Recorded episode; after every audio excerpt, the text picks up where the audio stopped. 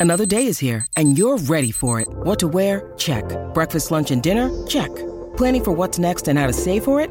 That's where Bank of America can help. For your financial to-dos, Bank of America has experts ready to help get you closer to your goals. Get started at one of our local financial centers or 24-7 in our mobile banking app. Find a location near you at bankofamerica.com slash talk to us. What would you like the power to do? Mobile banking requires downloading the app and is only available for select devices. Message and data rates may apply. Bank of America and a member FDIC. Hi, I'm Paul Holmgren. Hey, I'm Travis Konecny. Hi, I'm Chuck Fletcher. Hey, this is Jeremy Roenick. Hi, this is Travis Sanheim. Hi, I'm Joel Farabee. Hi, this is Derick Brassard. Hey, I'm Scott Laughton. Hi, this is Bob Clarke. And you're listening to Snow the Goalie. Snow the goalie. Snow the Goalie. Snow the goalie. Snow the Goalie. Snow the goalie. Snow Goalie. Snow the goalie. Snow the goalie. Oh, yes, ladies and gentlemen, welcome into Snow the Goalie, the only Flyers podcast, the People's Podcast, the Players Podcast, Prognosticators Podcast, Pedialyte Podcast, Favorites Podcast, the only Flyers podcast, which I guess we could say is like the only on the verge of two 10 game losing streaks team podcast. That's fine. Thanks for being here. Thanks for listening. And um, I guess we'll get started out. You know, one one guy's smiling and the other guy is not. Let's go to the one who's smiling first. Let's go to Bundy. How you doing, fella? I'm doing good, guys. Uh, you know, I, yeah, it's been one of those weeks. Like you know, again, um, hockey, COVID, society. It's just been really one of those weeks again. And uh, I saw the schedule came out the other day, though, which will be interesting for that February break. The Flyers have uh, mm-hmm. uh, that three weeks to play. What is it? A few games, right? It's like seven games, something like that. I think they only have four that they have to make up, but they moved. Um, they did move one other game into into that window, so I think it's five that they have. They had four so, that uh, four that they had to make up, and then they moved the uh, St. Louis game into that window. Yeah, and, and I think one of the most painful things, Anthony and Russ, when I look at this week, is there's what about 44 games, 43 games, or something like that. Don't remind, don't remind me. And they're done. Like so they're, they're, done. There's so no, there'll be so no bad. chance of making the playoffs. I have a couple theories of things that I'd like to talk about today of where the direction of where this team needs to go and go right now, not three weeks from now. It has to happen like starting today.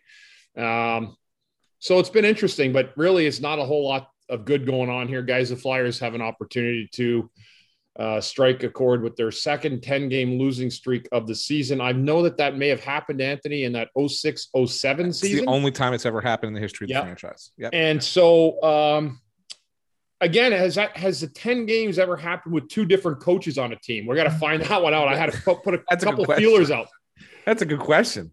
Because you know, you know what's interesting with it, right? Like if you had one coach you felt was just so shitty and you're like, we got to change the coach because the team is just not responding. And then you bring another coach in and they do another pull off another almost 10 gamer. They have an opportunity to do so tonight. I think it might just speak quite the big volumes that we were talking about that maybe it's not the coaches maybe the players just aren't that good. Yeah. Maybe this. Well, you say this, you say bring in another coach. No, no, bring in another coach. Well, they just you know elevated. you said no, no. I'm saying you didn't. You didn't actually bring in a new coach. You just rolled out one of the assistant coaches, the one that the GM liked better, the one that was the GM's guy, and it hasn't worked. It had very short term effects, which is what we see across professional sports after a coach is fired. Usually the interim guy comes in, there's a nice little bump, there's a little uptick, maybe the system gets a little bit better, and then eventually things kind of crash back down to earth. That's what we've seen. And well, listen, they beat, this they team beat, is and, and like, again, I know it's the intro, but we'll get into it a little bit more about my thinking with this. Um, but again, it, it's pathetic, and uh, clearly a different voice did not strike any chord with these guys because they're as bad as they were before Christmas. They went on a little run where it was good, uh, points in like five or something straight, five straight. But the teams they were playing were horrid. Uh, and they were able to beat up on them as and probably that'll probably be their best winning streak of the year. Good to see you guys. How's everything with you? and, and it's good to see Ant over there. Find him on Twitter at Ant San Philly. Hi, Russ. Hi, Ant. So I know I know this is going to be a really hard episode for Ant, and I don't even know if I'm going to be here for the whole thing. But Bundy, I just want to, I didn't even have to clip it. I didn't want to go back and roll it because I, I knew it would upset Ant if I did, if I used his own words against him. But correct me if I'm wrong, Bundy, were there multiple instances over the last like month and a half where Ant said something to the effect of, we need to see what this team looks like in the next 10 games? He did, but you know that, what? That happened? Uh, he did, okay. but let me, uh, again, I want to defend him a little bit. He said, if- well, I, I didn't even say that he's at fault. Through yet. those games, he he'd give them a chance. But he never said that he expected them to. I think there was a hope that they would, right, Anthony? Yeah, That well, they it would was- recover. But I mean, so he, so I mean, here's what you know. Obviously, my thought process when I was saying those things was, well, they're going to get their injured players back, and I didn't expect them to lose six, five, and six players to COVID at the same time, right? Um, so yeah, I mean, obviously, you want to see what the full team looks like. Now it doesn't matter. Now it just doesn't matter. They still haven't. They still haven't seen what the full team looks like. Probably won't get an opportunity at any point during this year to see what this full team looks like. So at this point, it doesn't matter any any longer. So so it, that's all I was saying. I, I wasn't sitting there saying rah rah rah. They're going to turn it around and figure it out. I said you got to give them an opportunity, give them a chance to show you to see what they have because they might. Who knows? Maybe they will. Maybe they are better with, a, as a full roster. Uh, now it doesn't make a difference. It really doesn't make a difference at this point. They're so far out they can't get there. So it doesn't matter if they suddenly have a full roster in the next two weeks. It isn't going to make enough enough of an impact. So it doesn't make a difference. So now what you now as a, as a matter of fact, I mean it's it's at a point now where it's like don't bring these guys back. Don't bring them back. Just let them be injured for the year and let them be healthy for next year. What's the point in bringing them back? So Anthony, This is I- what I've been I- advocating for for weeks with You Ellis. couldn't with do it. You couldn't do it weeks ago. Absolutely Russ. could have. No, you couldn't. Absolutely could have. No, You sure no, this have. is where you're. This is where you're a jackass. You couldn't do it weeks ago No, because because This is where we ago, don't agree. No, no, because weeks ago you still had a, a belief that the players were going to be able to come back and play, and you were only six points out of a, out, not even five points out. You were five points out, and there was a thought that they could come back and play, and you had 60 games to go at that point. So, yes, of course, you have to give it an opportunity. But now you're 15 points out, and there's, yeah, there's still 44 games to go, but so many people are hurt. It's like, well, what the hell's the point at this point? But at that at that juncture, you you couldn't just say the hell with it, for, forget it. That's that's that's you're you're committing suicide as a team, as an organization. You're basically telling fans, don't come down here, don't come down. And then I mean they're, doing that on their own because they're disappointed. But you couldn't make that announcement then. You just can't. As a matter of fact, you can't even really make it now. You got to kind of just kind of muddle through for a month because the trade deadline is not till March 21st. Well, you won't like what I was going to suggest, but my suggestion would be, guys, because of where they're at right now, and because of the value that maybe is or isn't on the shoulders of, of the captain, Claude Giroux. And I don't know what you've heard, but I've heard from three or four pretty good sources that he is going to waive that his no movement clause. Yeah. I've heard that from pretty good insiders. Uh, that I, and so I'm, I believe to tend to believe that's true. My point is here now, guys, and I, I feel free on open discussions. Is this my opinion?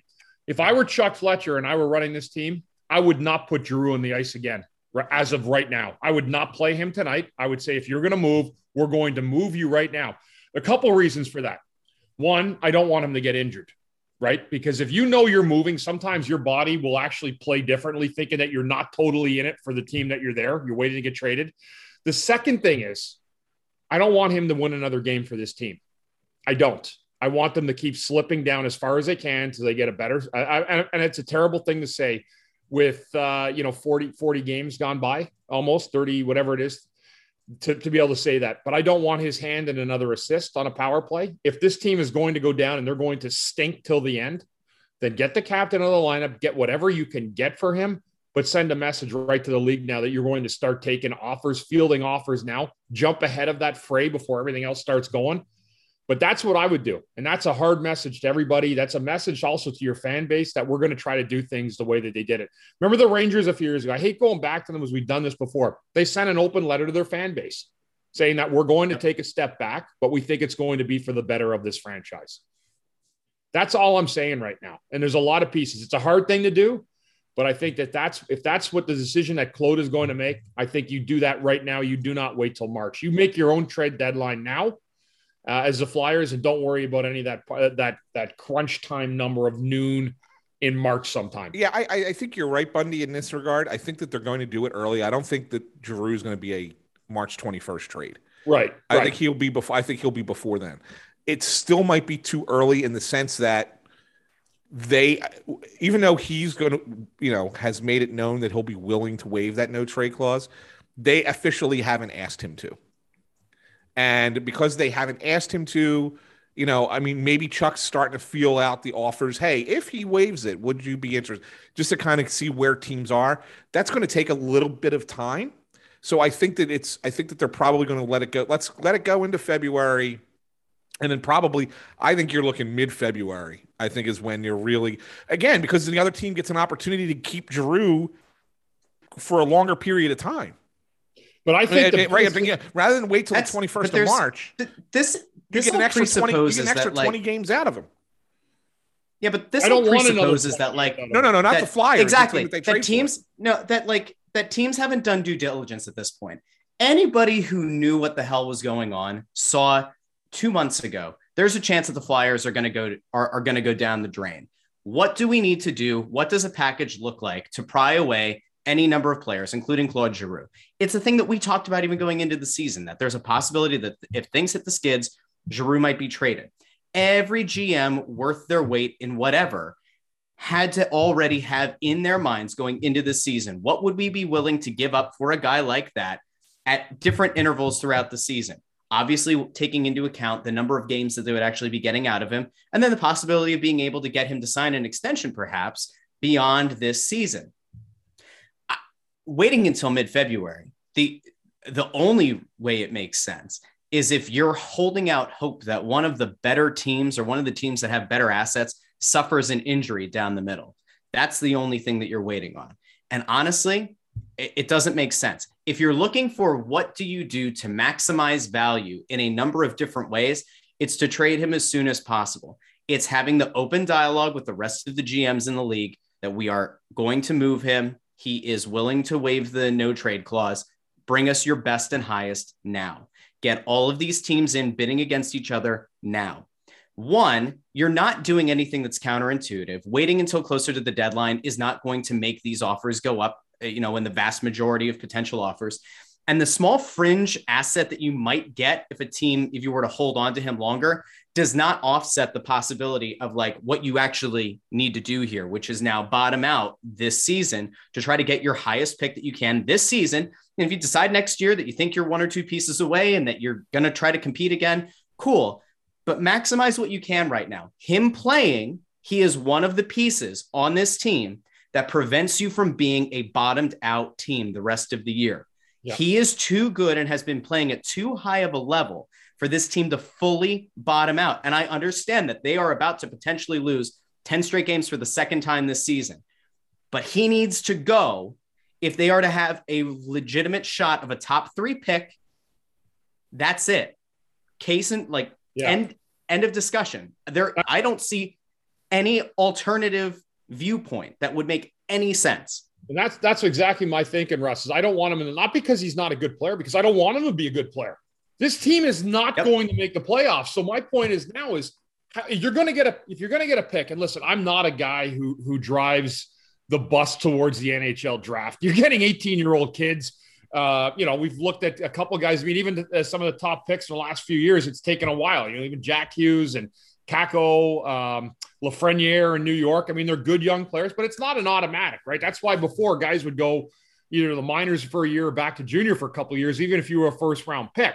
Now they're p- putting these guys in at 18 years old. But I'm with you on this one, Russ, because I just don't want him to be another player, good player on the team at night. I understand the relationship, uh, you know, that he's had to this this city, and uh, what he's been here for. But there's been a lot of guys like that. Here's the other side of the coin, too. Remember the teams that are trading for him, they're not trading for a first line Claude Giroux. They're trading for a third line guy. You know, like there are these teams that are already fit. Like if you if so, that's another part of this equation that does factor in a little bit, Russ, is the price tag. If a team like Tampa yeah. or Boston or somebody jumps in or Colorado says, "Hey, we'd like Claude Giroux. We really think he can help us uh, in playoff series," well, that's great, but he's going to be doing it on the third line he won't be doing it on the top two lines, and he may not even be the, the main fray anymore on a power play. So there could be a, a, a, real shift with him. How does he handle that? That's another thing. You know, he's been the man here. He's still been the man here, um, which we said is not a good thing for this team. Uh, in, you know, and, that, and we said that early in the season. That being said, uh, I'm I'm I'm in agreement right now, and I am driving the bus towards the draft because there's nothing else to be hopeful for at this point except trying to get a higher pick. I, am going to say this. I'm going. This is where I'm going to tell you guys. This is why it won't happen right now, and this is why they'll wait. you say, Russ, tell us, give us your best offer. Well, that sounds good, right? It sounds like that sounds like an ideal thing to say. Yes, we're making him available now. Give us your best offer. Teams are not going to give you your best offer now. They're just not. They're just not. And if you end up trading Claude Giroux for less than he's worth, well, then they'll go get somebody else. They're not going to sit there and, and fret over the fact that they didn't give their best offer for Claude Giroux in January because there's too much that can happen between January 20th, 20th yes. and March 21st. Hundred percent. So, so you're not getting. So therefore, so therefore, you're not no. getting. No, Russ, don't talk over. You don't know. I'm going to tell you because you're not getting your best. You're not going to get the best possible offer for Claude Giroux on January 20th. You're just not. That's all there is to it. You're not going to get it. So you're going to sell him for less. It's the same argument that you would have in the NBA. Why hasn't Ben Simmons been traded yet? Because he didn't get. They're not getting the best offer that they want for him. Might they? They might get it at some point here, but at this point, they haven't gotten it because the teams aren't desperate enough to give up what they have to give up to get those kind of players. They get desperate as it gets closer to the deadline. I'm not saying it has yeah, to hold those off. Aren't, those aren't have to hold off till March those aren't 21st. The same situation. Those are entirely different, different situ- They are different situations, it, but at the same time, the point is, is that you're not teams are not going to make the best I, offer I hear you. because there will be other players that they can trade for there is there's a counterpoint to this though that you're kind of throwing aside which is the, what the idea of waiting the idea of waiting to the deadline is being done with the presupp, uh, the presupposition that there are uh, like let's say four teams and there are only really four suitors who are still going to be suitors at the trade deadline that you're going to pit against each other right now if you're able to do it this far out from the trade deadline you have more teams that believe they have a chance to do something and still won't give you their best offer. They still yeah, won't but the difference is offer. You have more teams competing against each other right now because they don't. They, if they you have give, eight to ten and teams, they won't give you their best offer because they're going to sit here and say, "Well, we could try and get Giroux, but this is all we're willing to give up right yeah, now because we don't know where we're going to be in two months. In two months create, now, we might be willing to give up more because we're in a better spot." Create your own deadline, Anthony. If you create your own deadline, you can. You can. You, that that's what you do. There you, you go. Can, but it's still. But what I'm saying to you is, is, is it's still too early to create that deadline. It's still well, too early I don't think to create that deadline. It is. I, I, don't. I don't think it is necessarily because you may have a team like a Colorado that says, "Hey, we better. We want to get involved in this now." It might make Chuck more flexible in his own mind, saying, "Hey, I'm not going to be up against it with four days," and then all of a sudden offers fall through. That's why I'm saying they should start doing this now to give themselves a little time. They, they could, yeah. You will run the risk if you wait until the deadline. You run the risk. And I did not one say or two wait of the until teams the that might have been suitors. I said mid-February. The deadline's March 21st. I'm saying you could trade him a month before the deadline. What I'm saying, you could set that deadline then. Let teams figure out where they are, and then be, you say, "Look, here's what I'm trading him by. I'm trading him on this date." Like Bundy just said, you set your own deadline. That's fine. It just can't be January 20th because there's too much unknown for teams that are out there. When you say there's more teams that be interested, there might be, but there also they're also I would bet you that there are probably seven or eight teams that are kind of like, eh, do we want to make that move now? Or do we want to wait and see what we are a little bit later in the year? And then we'll say, okay, now we can get involved in this conversation. Because I think that's what drives the price up. That's what that's why you don't see these trades. You don't see superstar players get traded at this time of year in the NHL. Why? because of this very reason that I'm explaining to you. It'd be different if this happened regularly. It yeah, doesn't. Not but not a lot of. It also happens because teams aren't usually this far out. That's like what the I Flyers mean. are right now. They, and they're they're, they're eliminated. They like are, they, I'm, for all intents and purposes, they're done. They're done. Yeah, they're cooked. So that's why I'm saying that's there part is, of. The, there's a lot of reasons. I'm not this, Anthony. I know what you're saying. I, I and, and I'm just saying no. But again, if you're if you're going to create a deadline on February 21st or whatever the number is, it's a month ahead of March. It's still an early deadline. All I'm saying is that there's a lot of risk and a lot of reward to be factored into the final piece of this. Sure. And I think the more that if you put something out to people in the league, it'll get in their heads. I mean, human nature will kick in, and you're thinking if the guy really wants Giroux, and he's like, man, this guy, we really think he's a difference maker for us. Like he's going to open up our third line or give us a lot of depth on our second. There could be somebody that gets really nervous that they don't want to lose him. And that's how this thing gets kind of a little bit crazy. There have been some guys that have been moved earlier in the season, like uh, um, around this point. But I, the one reason I'm saying it too, and maybe, and Russ just mentioned it, they're just so done. Like they're cooked. And I know you're trying to get the value you want. And I understand your points too, Anthony. Both you guys make valid points. I'm just saying right now, the risk of injury, um, and then the fact that this team is already, they're bad. If they're going to be this bad, go worse And I don't want Giroux factoring in on another victory, even So- though he's obviously going to be playing for the foreseeable future. I say that with, you know, kind of like a little wink and a smile, you know, where, you know, he's been a good flyer. I don't want to, but I just want to make sure that they do the right thing here because this is an important trade. You Yeah. get some good quality pieces, young guys out of it. So the, the Flyers were in a spot actually once before, believe it or not. They were in this spot in 2007 with Peter Forsberg. Mhm. and they we knew that team was uh, was done. Yeah. like six games into the season, we knew that team was done when they fired Hitchcock and Clarke. Right, I mean they were done. Um, they didn't trade him until February fifteenth. And now that was the trade deadline that year was later in February. It was the end of February. It wasn't March Yeah. because obviously this this season's extended, right? Because of the original Olympic break. Um, but that season uh, trade deadline was end of February. They traded him two weeks before the trade deadline. They got a first round pick, a third round pick, Ryan Parent and Scottie Upshall. Now they all thought all thought Ryan Parent was going to be a good player. Obviously, he wasn't. Upshall was Upshaw, and then they got two draft picks, two high draft picks out of it. Okay, um, that's probably the similar. You're probably getting a similar package for Claude Giroux. Fair to But I say, so. you I, I would actually hope so. right? I would think you get a similar hope so. package for Claude Giroux. That was two weeks before the deadline. They knew what, months earlier, and yet they still didn't move Peter Forsberg. Was was Homer wrong to hold on to him that long, or was it just that the fact that teams aren't quite ready to make those kind of offers that you think that you're going to get that value for the player that you're trading until it gets a little bit closer to the deadline? That's all I'm saying, guys. I'm not saying you got to wait till March 21st.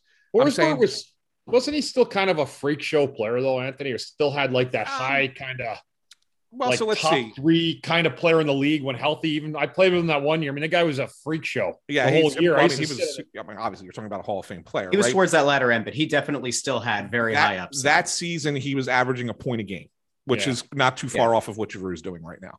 He was at 40 points through 40 games for the Flyers. and we're not arguing like I, I think that we're arguing slightly different thought processes here like I don't, I don't think that we're necessarily disagreeing with each other bundy and i, I think are looking at this from the perspective of what do the flyers do to make the flyers the best situation they can be for the rest of the year and, it, and from where we're standing it makes sense for them to bottom out the team that you're talking about that forsberg team that like everybody knew six games in was done that was a bad team. This team is probably still a bad team. The problem is this team is not a bottom out bad team right now. And every game that Claude Giroux plays, every game that potentially they get Kevin Hayes back for in what five or six weeks, or if like they are ever able to get Ryan Ellis on the ice, it prevents them from being a bottom out team. And that's why the situations, while yes, it's a star player, and yes, like you conceptually could still trade the guy early or you could wait till closer to the deadline. They're not apples for apples.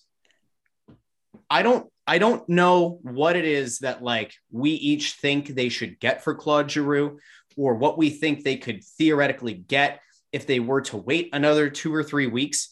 But like I don't think you're going to get a team to go from saying we're going to give you two second round picks or a second and a third to a first and a second by waiting another three weeks. Like I'm, I'm just not sure that that's where we're at. I'm not sure that you're able to leverage the market enough to get that kind of return. Are we talking about like holding on to try to get a, a fifth round pick into a conditional third round pick? Like either way, I look at it and I say, I don't think that really matters. I think it's more important that you bottom out so you get a better pick this year. A real high end first round pick to me is more important than having a conditional third round pick versus a fifth. I'm just not sure like at this point, like I, I, I don't see the point. Like that, this is why, like I'm in the mindset, like shut Ellis down, shut Hayes down. We shouldn't even be entertaining the idea of these guys ever potentially coming back this season. It's just silly.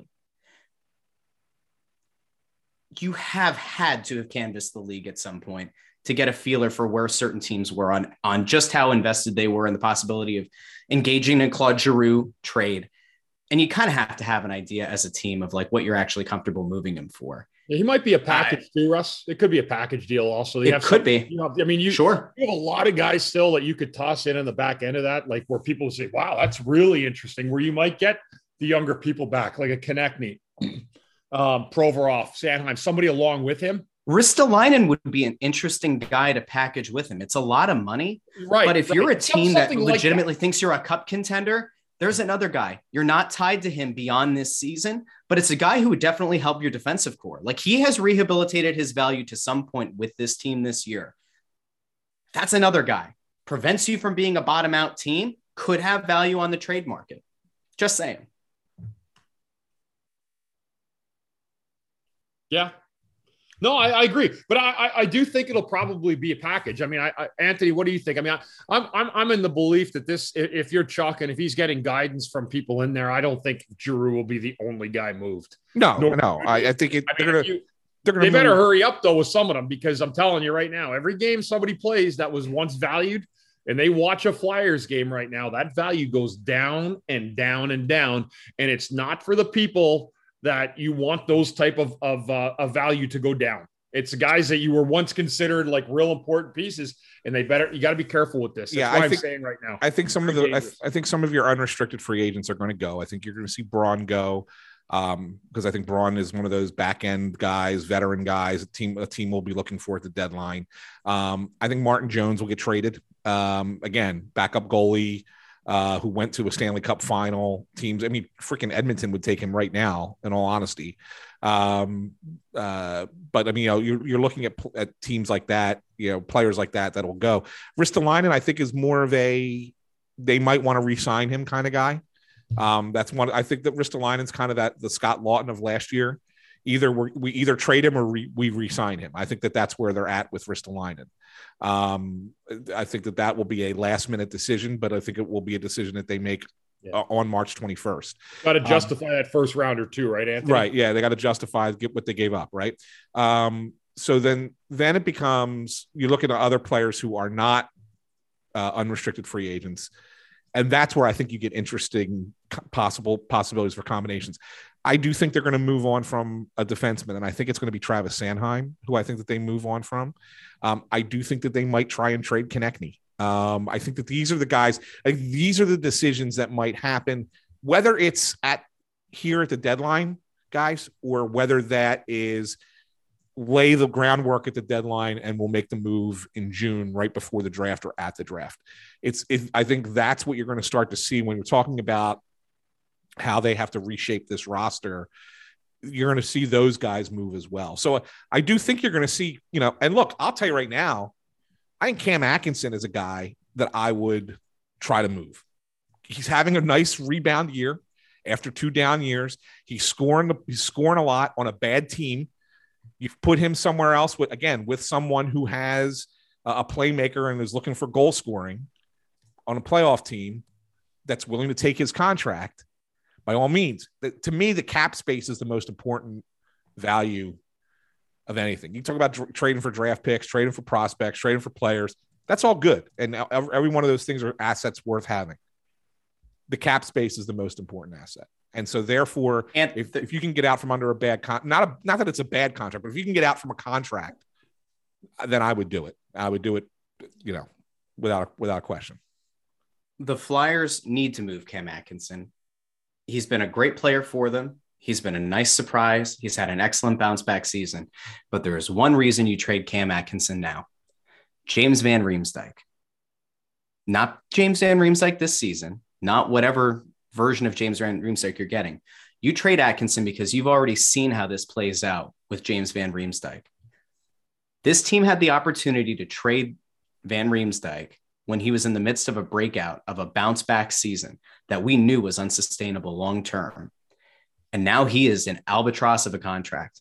Atkinson already through 39 games has 15 goals, which is the most goals he has had in a single season since 2018 19.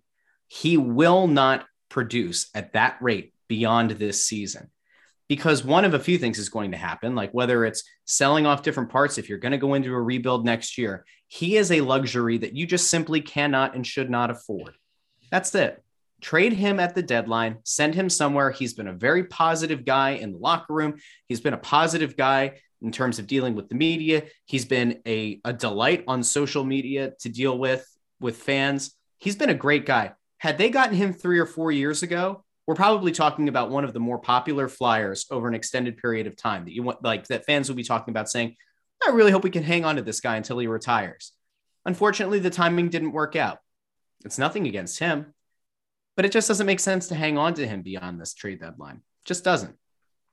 Yeah, but again, it's still a matter of Russ of getting someone to want to take on a 32 year old player with three more years at 5.8 million dollars. Like what you know are the flyers keeping some of that money? Like i mean yeah would you like they to? might have sure. to. But if it's three years. Like i'm saying it's yeah. it becomes like i actually think van riemsdyk's got a better chance of getting moved than now because it's only one more year and you can eat some of the money than atkinson with three years. Because i think the term is what causes the issue. Now i i say that i've, I've also said that i think they can move Konecny if Konecny's 24 right? So you did, there's a lot more value there on a 24 year old at five and a half than there is on a 32 year old at 5.8 at the same length. That's why I think that I mean I would I would try to move Atkinson. I agree with you. Um, also, Atkinson has a no trade clause, which we should keep that in mind. So you would again have to get him to sign off on that. So there's there's that element as well, um, which makes it a little bit harder. But I think that that would be something I would I would absolutely try to do if I could but it might not work. It might be a lot. It might be harder than than us just saying, "Yeah, go ahead, go ahead, move him on, move move on from him." I don't, I don't necessarily know if it works. They're far from the same player, but like, let's say that you set a, a deadline on Giroux that's well in advance of the deadline. You want to say mid February? Let's play with mid February. What are the odds that a team that wanted to trade for Claude Giroux and end up losing out on that sweepstakes then would be interested in getting in on Cam Atkinson in the aftermath? Different, Are there teams that that have been rumored? I, I, know they're different. I know they're different, but theoretically, like if you're trying to pick up uh, some kind of depth at wing, a guy that can actually score goals, has done a good job of setting up his teammates for goals as well. Is he a bad consolation prize? I mean, based on the teams that have been rumored as being interested in Giroux, there are teams that could use some help on the wing. And you're always going to want to have guys that can score goals, even if it's farther down in your lineup, if you're going to make an extended playoff run. I don't know. I don't think it's totally out of the realm of possibility that some teams that end up losing out on Giroux. It's all money. It all yeah. comes down to how much they can afford and what you're giving back, I guess. You know, that's part of it. Atkinson has what, two years left? And Voracek has one, right? After this? Three. Okay, three, yeah. So because remember we were talking earlier in the year about how we thought actually I think it was you that suggested it, Anthony, that you know it's a good move by Columbus because they can actually will actually dangle Voracek as probably trade bait at one of the deadlines. Yes. Yeah. yeah yeah i mean that was the that's and and and you know it's funny that when you say that it, the we were looking at it from the columbus perspective but now you can look at it and say well the flyers are in the same boat. I mean, they could do the same thing. And b- both teams can get out from under a contract and create cap space right? Yeah. So. It's, exactly exactly. But yeah i mean I, don't I look guys i mean it is what it is we, there's still plenty of time it's, it's so amazing then we are two. We're still two months from the trade deadline. It's two months from tomorrow. From tomorrow, and that's so far away. I mean, to think that we have to talk about this team for the next two months. Yeah, and well, that's what I was going to say, Anthony. Just think we're also two months away from this team still not being in the playoffs. Yeah, oh, I agree. Yeah, hundred like It's still going to be a pile of shit for the next three months. Whatever. anyway, a big steamy pile too, because yeah. there's nothing to look forward to. That's what I hate with it. That's what's frustrating. Yeah, know, yeah. like at least if well, you're right there, you could you're getting every game now. It's like, well, we're done. Game's yeah. over, cooked. Yeah. And that's the other problem about the the prospects not panning out either. Like what what exactly are you going to do? Like if you start dealing some of your young defensemen, all right, so Cam York's going to get more games. That's actually a good thing. Probably developmentally, that's a good thing for him to get more time. Egor Zamula.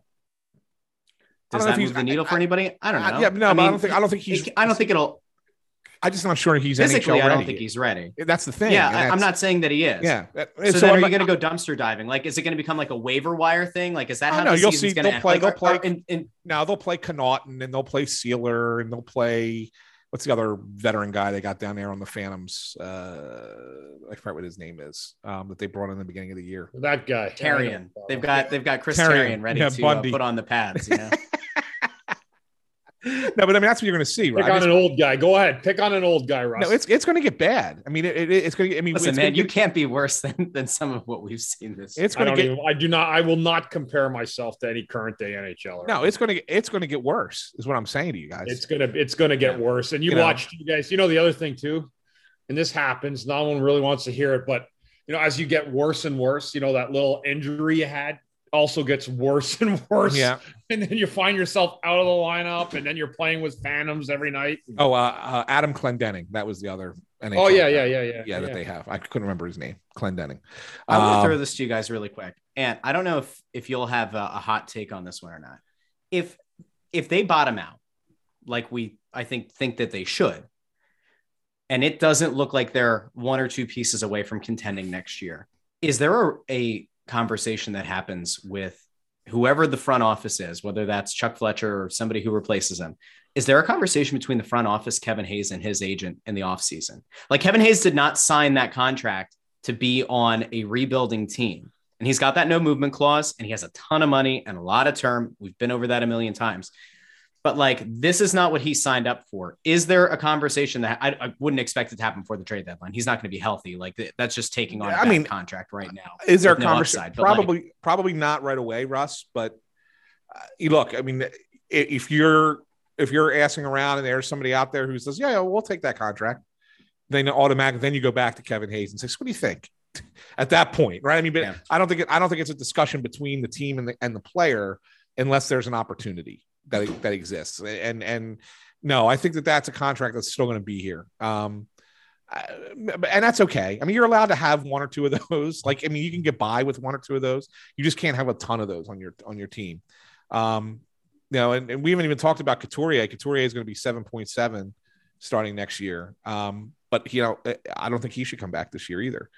The only the only injured oh, Yeah, player shut him down. Right. Yeah. Shut him down. let him be let him be 100% healthy next year. The only injured player that I want to see come back because I think you can trade him and get a draft pick at least because he showed that he could still play a little bit is Derick Brassard. What about Wade Allison? Well, I like I mean, we all want to see Allison play. Dude, I didn't realize Wade Allison's 25 years old. It's not like he's 21 anymore. Yeah. yeah. Like, let's get him up here playing. What are we waiting for? Yeah. Yeah. Well, they're, they just wanted to get him. I think that from what I was told, is we're probably looking at this weekend um, is when he's going to probably make his debut. They just wanted to get him five to seven games to kind of get back to NHL speed so he doesn't hurt himself again. um, but yeah, I think Allison, you're going to see Allison pretty soon. Uh, he's really, yeah, I mean, uh, he's really like the only Phantoms forward that they're going to call up that you really want to see. Like who else? I I don't think that there's another one down there. That's so that's what I'm saying. Like, it's not even that we're going to spend time over the next two months saying, "Oh, let's watch these young players." Who? York, Allison. That's it. You're going to put Frost in a bigger know what? role? He There- looks terrible. There's a case to be made though, and, and uh, bottoming out, right? There's a case to be made that if you're honest about it, and if it's very clear that you're bottoming out, you might actually get some people to go down and just watch the train wreck. Because like the ticket prices are going to have to drop on the secondary market, right? Well, so there- there, there potentially, there potentially could There be were- people who like otherwise wouldn't be taking their family to go see a game who might decide to go because the tickets are cheap and like maybe there's a star player coming in on another team that you can go and take your kid to see. I'm just looking for positives here because it. They would have This to sucks. actually Listen. promote that, Russ. That would involve Alex promoting Ovechkin. the other team coming in. Uh, I don't know. Like if Alex Ovechkin's coming to the town, uh, do the Capitals have a mascot? What's that mascot's name? Can we uh do we Cap- promote it Cappy? like that? Do we have Cappy. do we have uh do we have Gritty holding up a sign? Come at me, Cappy. Like maybe that's what we'll do. Listen, I think this is the this is like the big thing that people need to to understand. We're sitting here coming up with like what we conceptually think are like good ideas for the team, but we're upset, right? Like for for different reasons. We're all just kind of upset. And I feel really bad for everybody who supports this team because right now it's just it sucks. Some people like I look at it, I'm like, I like sports. I like sports across the board. I will root for every team in Philadelphia, and that includes the Union, who Anthony refuses to acknowledge. But there are people who are only hockey fans. There are people who are only Flyers fans. This must be hell for them. So I feel the worst for those people. Even the people who were like Eagles and Flyers fans, yes, the Eagles are out. but there's hope for the future. And you can kind of still maybe focus on that a little bit. This sucks. If you're just a hockey fan, this is brutal. And I, I feel bad for you, and I'm sorry. I'm going to throw somebody under the bus really quick because I have to, but this this actually does lend to what the state of where affairs of the, all things Flyers. A super fan Eric, right? Who's been just, I mean, he embodies what it is to be a Philadelphia fan, right? He tattoo in his head. He like inboxed me on a social media, said, said, you know what? I'm done. I can't, I just cannot yeah. root for this or, or or deal with what I've been dealing with with this team anymore. And when you start, like, that's the guy that would have gone through hell or high water, driven a canoe through puddles to get to the Wells Fargo Center. People like that start walking away from you or considering it. That's major league problem. That's a major, major, major league problem. I, I agree. I agree. And, and, you know, who knows? I mean, maybe, guys, maybe, just maybe, there'll be a uh, an, a major major overhaul of the organization after oh. this oh. embarrassment of the season. Where's the change agent? Bring him in, bring him or her in, and let's clean it up. Yeah, I mean, I you know, who knows? We'll see.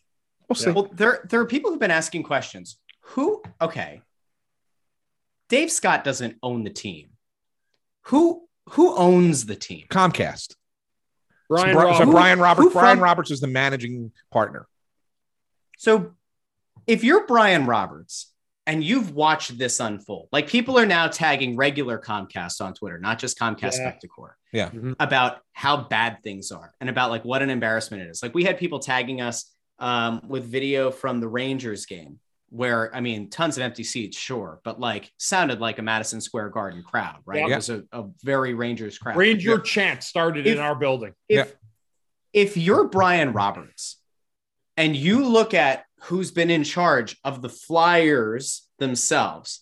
Like, is there a moment where you have to sit back and say, this ain't working? Like, this ain't cutting it. I'm not saying that he he himself decides that like now he's gonna Jerry Jones this thing and that he's gonna be involved in the day to day, but like there are so many failures on so many different sides of this. And like, what has to happen I, like, there, I, I, just kind of have to wonder. Like, well, that, I'll, I'll that give, seems like I'll tell you what has what has to happen, and maybe it has for all we know. What has to happen is people that Brian Roberts trusts have to go to him and say, This is bad. You need to look at it. Then he has to not only do that, he's got to do, you know, he's a Brian's a, a real smart man and he's going to do do even if he's being told these things are happening he's mm-hmm. going to do due diligence and he's going to look at things and so he's going to wait he's going to look at this budget he's going to look at the, you know their budget and he's going to look and see where things are budget wise and I know that they probably had pre pandemic or they had pandemic related losses kind of built into the budget. If they're if they're below those and he's hearing complaints from people that he trusts, then I think maybe he might start thinking about it. Then he might start thinking about making changes. But until that happens, until it gets to that level, it's it's going to be what it is. It is yeah. what it is. I agree. I agree, Anthony, to a point. And, and again, I had like I was, I was thinking about it on Twitter. People, you know, we talk about the Flyers. You know, we feel bad the hockey side's doing bad, but those are the hockey people. I mean, that happens to many teams, and there's only yeah. one team that wins a cup. So we've gone through that. The disgruntledness that we hear from the fans is about the business side of the Flyers. And, and I agree. Brian Roberts is one of the most powerful people probably in the world. Mm-hmm. And, and, at the end of the day, the Flyers are, are a very, very small entity, but they're one that were, were built on passion and a lot of exuberance from the fan base. And if Uncle Junior and Aunt Livia or, and, and Livia Soprano are running this team into the ground, and Brian Roberts feels like he's got egg on his face or or Managa all over him, um, then I would think that that would that'll come the point where there'll be embarrassment where he's not going to want to put up with it anymore. And I think that's really where they're at. Uh, I got some gabagool for you. gabagool. Gab gabagool. But but but I'm serious. He, he just gave us Matt a gut. He gave us Matt a gut. Livia Soprano. Manigat. I come here. I was like, isn't it manicotti? It's a manicotti. So it is manicotti. Like, oh, down here, it's like it's manigat. Yeah, man of gut. That's what we said. Man of gut. Yeah, manigut. Yeah, gut. Yeah, but like, what? Okay, so but what happens if, like, it? What happens if Brian Roberts is like willing to make a change, but he's not willing to make wholesale change? Like, what if there's just internal promotions? Like, if if ultimately it falls on Dave Scott, and then everybody else who's below him just moves up a, a step, does that make things fundamentally better? Like, I don't know. I, I don't know what that looks like. In your case, Olivia Soprano takes over the Flyers. Like, does that work? Does that make things better? I, I don't know. I don't know if it does. I kind of feel like at this point, to me, there's just a lack of accountability on a lot of levels. And and like Bundy, I, I have to imagine that like you would agree with this, but like the Flyers haven't hired a head coach. They haven't been rumored to be interviewing anybody for head coach. They're just happy to roll with Mike Yeo, who on his bench has what like one actual assistant coach and a video guy. Like we don't even have a full staff of, of people that you would otherwise want to have on an NHL bench. And that decision is being made by somebody to not fill that out appropriately. Does that fall on the GM? Is the GM being given instructions from somebody else just to to let it go. Like ultimately, it has to fall on somebody, right? They're paying AV twelve and a half million dollars, right? When they fired him, that's a major part of their budget coming in. Like they've got to pay him five million, five million, and the two and a half this year left uh, at the, call it the half season or even a little more. That's why they've got. Uh, you know, guys that were coaching, you know, Bantam hockey out helping right now because it's the easiest thing they can find. You know, Nick Schultz was coaching Pennsauken with me two years ago. You know, he's on a bench now. He's coaching his little guy who's, I think, like maybe 12 or 13. But he came from Minnesota with Chuck and he has a relationship with Yeo, So it's a comfortable thing. Nothing against Nick. He's great, great guy. I'm happy for him. But yeah, there's there's a lot of things going on. And I think a lot of it, Russ, has to do with AV's contract and the money involved with that. Okay, but here's let me say this though, Bundy. Wouldn't this make more sense? Now Nick's working in player development, right? That was right. his what that was his job that he was doing with the Flyers. He's working in player mm-hmm. development. All right. And we know Daryl Williams is the other assistant coach. Daryl Williams was brought here to be because he worked with AV in New York and Vancouver. Right. I think he's just collecting a paycheck because he knows he's going to be done the end of the year. Okay. So, but you have on the payroll, on the Phantoms, Jason Smith is an assistant coach. Now, here's a guy who's been a head coach at the junior level who's been an assistant coach before, who was beloved as a player, was a captain here. The one year he played here was the captain, right? Because of the way he played. You had some youngish, say ish, defensemen who could probably use a little guidance right now. What would be the harm in giving Jason Smith an assistant coaching job for the remaining half of the season and say, see what you could do with these guys? And then yeah, use it as an evaluation and say, now, now we, you know, if Jason Smith can't get them going, if he can't get their game better, you know, with the way he played defense, then maybe maybe we need to move on from these guys. Maybe that gives you a little bit of of something like that. Like that's what I would do. Yeah, and, and, again, I'm open to anything, you know. And again, I you know I, I was willing to give Mike Yeo a chance too. I just think it's not it's it. You know, he could fire as many coaches or bring guys up, and I know Anthony part of it. I'm just starting out to like say what I was saying earlier in the year. This team's just not that good. You could have Toe Blake coach it or Scotty Bowman, and they walk out after and be like, dude, we could, a bubble hockey team could beat these guys. Yeah. I mean, that's what you're dealing with now. This is an embarrassment. It's a full fledged embarrassment because we got sold all summer, and I knew I didn't get sold a bill of goods. I knew it was coming in here. And I wasn't overly optimistic. People like, wow, the Flyers have turned it around. They're going to be like a Stanley Cup contender. Really? Because it looks good on paper. Well, let's see what it looks like on the ice. And at this point, it's been an embarrassment. This whole year has again come right off of last year. It's been embarrassing again. And now they have a lot of future questions that we can't even answer because we don't even know, because we don't have an abundance of talent that we can trade to get pieces in. We're not low enough at the draft order to get a good piece. We're just bad enough that we're just good enough to be where we are. And that's been, quite frankly, Anthony and Russ, the problem for probably a decade. We're just almost good enough to get in and almost bad enough just to miss out. And when you're that team where you're trying to make the playoffs and put an adequate enough team on, on the ice, it's not going to work over the long haul because it's all smoke and mirrors. And that's what this team, unfortunately, that's what's happened for this team for several, several years now. For and it needs an open, time. honest evaluation. It's a, it, it needs somebody to look in the mirror and say, "This is what's wrong with this team. Here's what I would do." Who that person is? I'd have a vision of what I'd want to do with this team, like any other person would want to have but it's been the same thing. You've either got to be really bad where you're at the bottom and you restart, or you got to be really, really good enough where you can continue putting pieces on your team.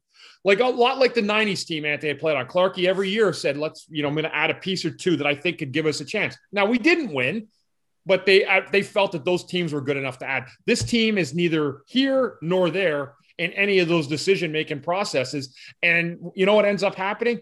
When you do that, you become desperate enough that you start signing a bunch of injured guys in the offseason and picking guys up off the waiver wire. Three of them this year already. That's who this team is. And that's why they're they probably should to keep going the way they are. They, they have an opportunity to lose their second uh, uh, 10 game losing streak if they continue like this. It's a hard reality, but it, that really is the truth right there in a nutshell. All right, Russ, you want to wrap this puppy up? Yeah, I know we asked for um, for questions from people, and they were still coming in as we were recording. So we kind of decided to punt on it till next week. But the one thing that we rolled out to people, and we have a lot of five star reviews, so we'll read those next week, and we're obviously grateful. I think we got like seven or eight in the past week, which is awesome. Um, but we asked people over on Twitter, and I, I will encourage people to continue because I think next, I, I don't expect anything of note to really happen in this next week. Probably not a trade, and I don't think the team all of a sudden is going to be any better. So next week, the plan is going to be to kind of focus on the question that we put on Twitter. So if you didn't respond to this yet, feel free to, and we'll come back to these next week. We asked people for their biggest concerns with the Flyers, current and future. And while there are a lot of common threads, there are some very interesting responses here that I want to dive into next week. Some of them are things that I, I don't think we've even discussed on the show before. So we wanted to make sure that we kind of paid respect to the people who drop those things our way, allow us to digest them, and then allow more people to respond to that by next week.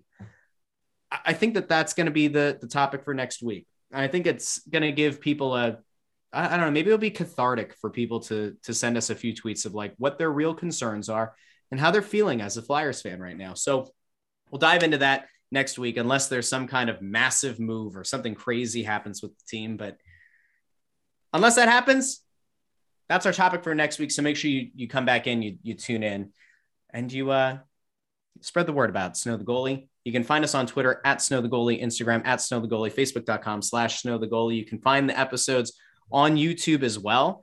Uh, YouTube.com slash Crossing Broad. There's a uh, YouTube playlist with all the Snow the Goalie videos. You can find Ant on Twitter at Ant Sanfil. You can find Bundy at CTherien6. You can find me at Joy on Broad. All of those accounts are in the episode description. You're one click away from following each of us and following the show. Make sure you subscribe wherever you get your podcasts. Remember, every smart device in your house, if you ask it to play Snow the Goalie, a Flyers podcast, it'll play it for you. Hands free, baby. That's that's the key.